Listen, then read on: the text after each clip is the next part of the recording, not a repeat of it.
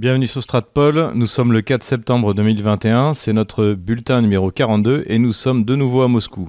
Avant de démarrer cette vidéo, n'hésitez pas à mettre un pouce bleu, n'hésitez pas à vous abonner à notre chaîne et n'hésitez pas à faire un don. Nos comptes Tipeee, PayPal et Patreon sont en description de cette vidéo. Je mettrai également dans les jours qui viennent le lien pour notre conférence mensuelle qui, avec un peu de retard puisque ce sera la conférence d'août, aura lieu lundi prochain, donc euh, lundi 6 euh, à 20h heure française. Auront accès à cette euh, conférence nos abonnés.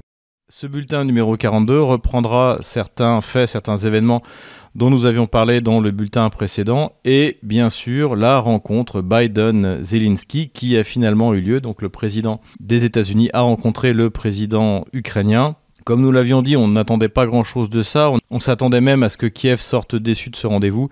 Et en fait, c'est ce qui s'est passé. Tout d'abord, ce qu'on peut dire, c'est que les Kieviens, comme d'habitude, sont arrivés en tendant la main, en tendant la CBI, en espérant obtenir de l'argent. Vladimir Zelensky a présenté un plan Marshall pour l'Ukraine, donc qui réclamerait un investissement de 227 milliards de dollars. Rien que ça, hein, sachant que le PIB de l'Ukraine est autour de 150 milliards de dollars. Donc ce plan a été présenté, il n'a pas vraiment été relevé par les autorités américaines qui visiblement s'en contrefichent.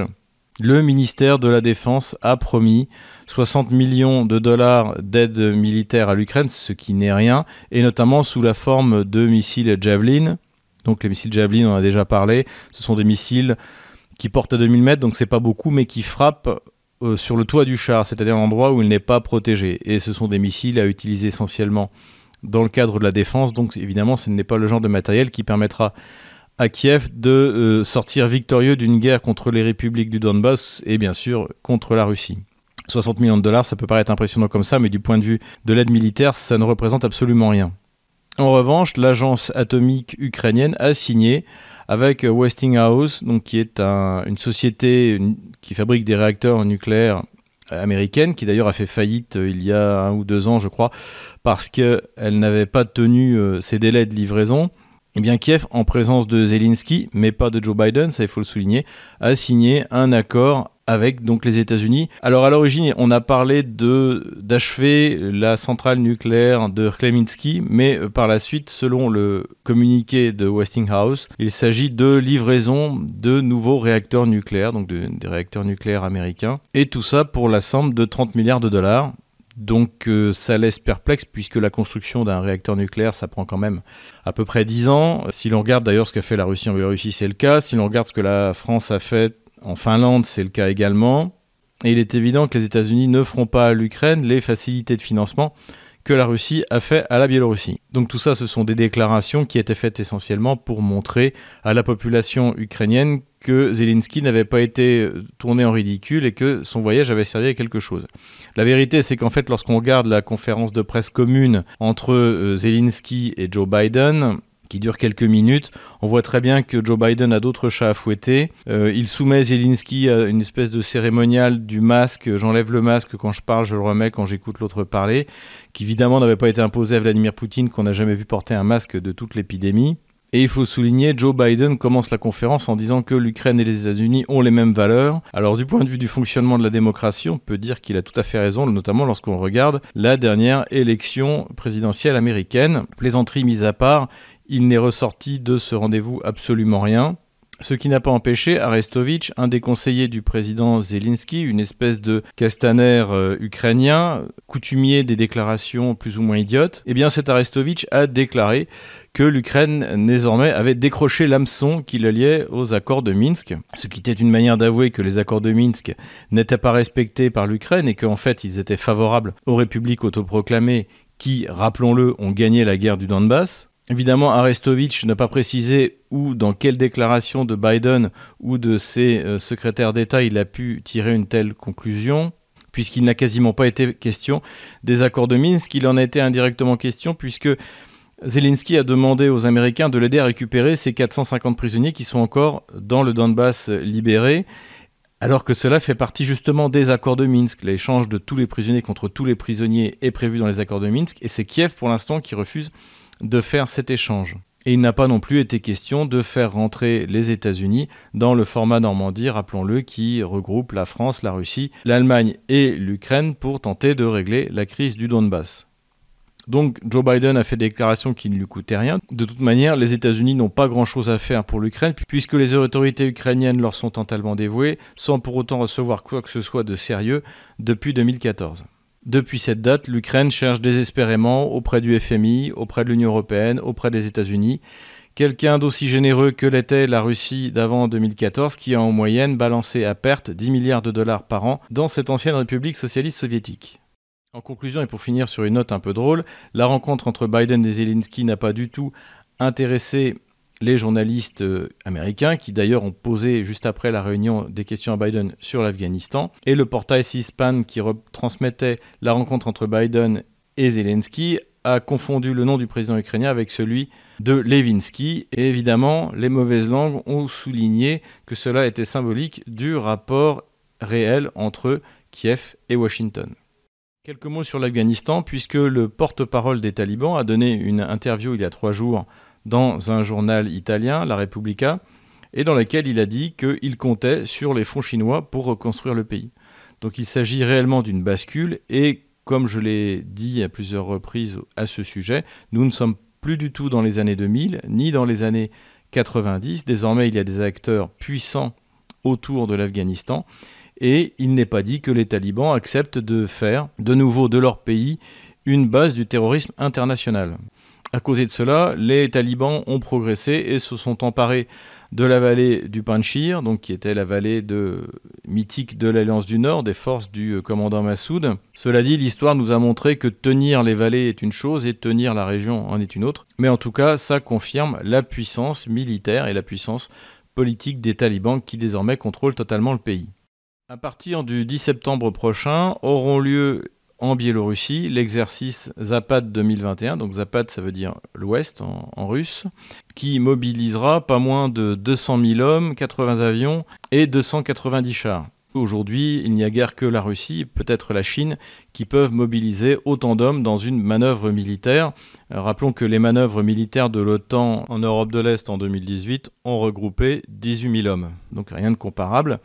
Et d'ailleurs, cette manœuvre, comme chaque année, provoque l'hystérie des membres de l'OTAN, principalement évidemment de la Pologne et des pays baltes.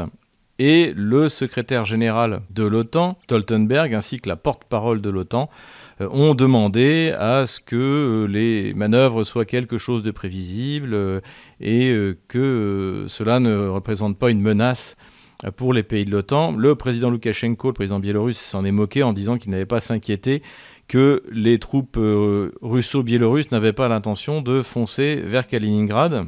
Et c'est vrai qu'il est quand même assez étonnant de voir euh, le secrétaire général de l'OTAN s'inquiéter du respect des frontières à l'occasion d'une manœuvre militaire, alors que deux navires de l'OTAN, britanniques et danois de mémoire, n'ont pas respecté les eaux territoriales criméennes de la Russie. Nous reviendrons dans un prochain bulletin sur ces manœuvres. L'abandon de l'Afghanistan par les États-Unis a été l'occasion, une nouvelle fois, de parler de défense européenne et de, pourquoi pas, de la création d'un corps de 5000 hommes qui pourrait être envoyé par l'Union européenne. Alors on se demande bien où, parce que si c'est pour faire la guerre contre la Russie ou contre le, Donbass, ça ne sera pas suffisant.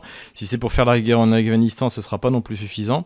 Enfin bon, c'est toujours donc cette rengaine sur la nécessité d'avoir une défense européenne, sachant qu'en plus l'article 42 du traité de Lisbonne lie cette défense à l'OTAN. Comme à chaque fois, ce genre d'idée saugrenue vient soit de Bruxelles, soit de Paris, et n'aboutira absolument à rien, on peut en être persuadé. Le grand forum économique de Vladivostok a eu lieu cette semaine, nous en avions parlé. À cette occasion, le ministre Tchekunkov avait parlé de construire une ville d'un million d'habitants à partir de Vladivostok en y ajoutant une agglomération de 300 000 habitants et cette décision a été validée. Pour Vladimir Poutine, c'est fondamental. A priori, on sait d'ailleurs déjà le nom de cette agglomération qui s'appellera Sputnik, pour changer. Et dans le cadre de ce développement de l'extrême-orient russe, Vladimir Poutine a également déclaré que les îles Kouril allaient devenir des zones offshore, donc qui permettraient sur les territoires russes pour les sociétés de ne pas payer d'impôts euh, sur les bénéfices pendant 10 ans. Vladimir Poutine a confirmé que des moyens importants seraient mis en œuvre pour développer cette région, et l'on sait que la Russie a ces moyens, avec ses réserves de change et son fonds du bien-être national. Et l'on peut dire que ce sera la grande aventure de la Russie pour les 10-20 années qui viennent. Ce qui est clair, c'est que Vladimir Poutine veut peupler l'extrême-orient russe, il veut combler ce déséquilibre entre la Russie occidentale et la Russie de l'extrême-orient, et même la Russie de la Sibérie. Il a d'ailleurs fait une déclaration récemment où il a dit que sans la révolution bolchevique, sans la Deuxième Guerre mondiale, la Russie aujourd'hui serait un pays de 500 millions d'habitants. En tout cas, on peut désormais considérer que ce chiffre est un objectif pour Vladimir Poutine. Alors, il ne l'atteindra vraisemblablement pas de son vivant, mais l'on voit encore les nouvelles mesures qui sont prises pour aider les familles, pour les développer. Eh bien, on peut espérer qu'avec tous les moyens qui sont mis en œuvre, ce rêve pourra devenir une réalité dans euh, quelques dizaines d'années. Enfin, avant de terminer, je voudrais revenir sur une information que j'ai donnée dans ma dernière vidéo, puisque j'avais expliqué que la Norvège avait atteint son pic gazier et malheureusement, dans la précipitation du montage, j'avais mis la courbe du Danemark qui a également euh, connu son pic gazier, qui est d'ailleurs plus radical, puisque vraisemblablement, à partir de 2022, il n'y aura plus de gaz qui sera produit au Danemark. Je voulais donc revenir sur ce sujet en faisant un point sur les réserves de gaz, sur ceux qui en ont, sur ceux qui en avaient et sur ceux qui n'en ont plus. Comme on le voit sur cette courbe, donc là il s'agit de la production et de la consommation de gaz en Europe avec la production de l'Union européenne et de la Norvège. Et sur cette courbe-ci, on voit la production de gaz. Donc on s'aperçoit que Union européenne plus Norvège ont atteint leur pic gazier en 2004. Cela dit, c'est surtout la production européenne qui a baissé en 2004 puisque comme on le voit sur cette autre courbe, la Norvège, en matière de production de gaz, a progressé jusqu'à peu près en 2012, où là, elle a atteint son pic gazier. Alors attention, le pic gazier, ça ne veut pas dire que ça tombe tout d'un coup. Ça veut dire qu'en fait, la production commence à stagner puis à largement décroître. Il faut ajouter que si la Norvège a retrouvé d'autres puits de pétrole et qu'elle en cherche en ce moment en mer de Barents, en ce qui concerne le gaz, elle n'a pas trouvé de nouveaux champs gaziers. Cette courbe-là est celle de l'Angleterre, donc ça ce n'est pas nouveau. L'Angleterre était un relativement gros producteur de gaz, notamment pour sa propre consommation, et tout cela s'est effondré à partir du début des années 2000. On voit en revanche ici que pour l'Iran, la production de gaz a été extrêmement importante et, a priori, vu les réserves qui ont encore été trouvées, l'Iran est désormais et pour longtemps un acteur fondamental. Un autre acteur également fondamental pour le gaz, c'est le Qatar, qui lui dispose également de réserves importantes. Et d'ailleurs, une des raisons du soutien des terroristes islamistes en Syrie par le Qatar et également euh, par les Occidentaux, il faut bien le dire, c'était la construction d'un gazoduc qui aurait amené directement le gaz qatari jusqu'en Méditerranée, puisqu'aujourd'hui le gaz qatari qui euh, arrive en Europe arrive par l'utilisation de méthaniers. Voilà, c'est tout pour aujourd'hui. J'espère que cette vidéo vous a plu. N'hésitez pas encore une fois à mettre un pouce bleu, à vous abonner à notre chaîne et à faire un don. Et n'oubliez pas pour les Tipeee, les PayPal et les Patreon que lundi soir aura lieu notre prochaine conférence.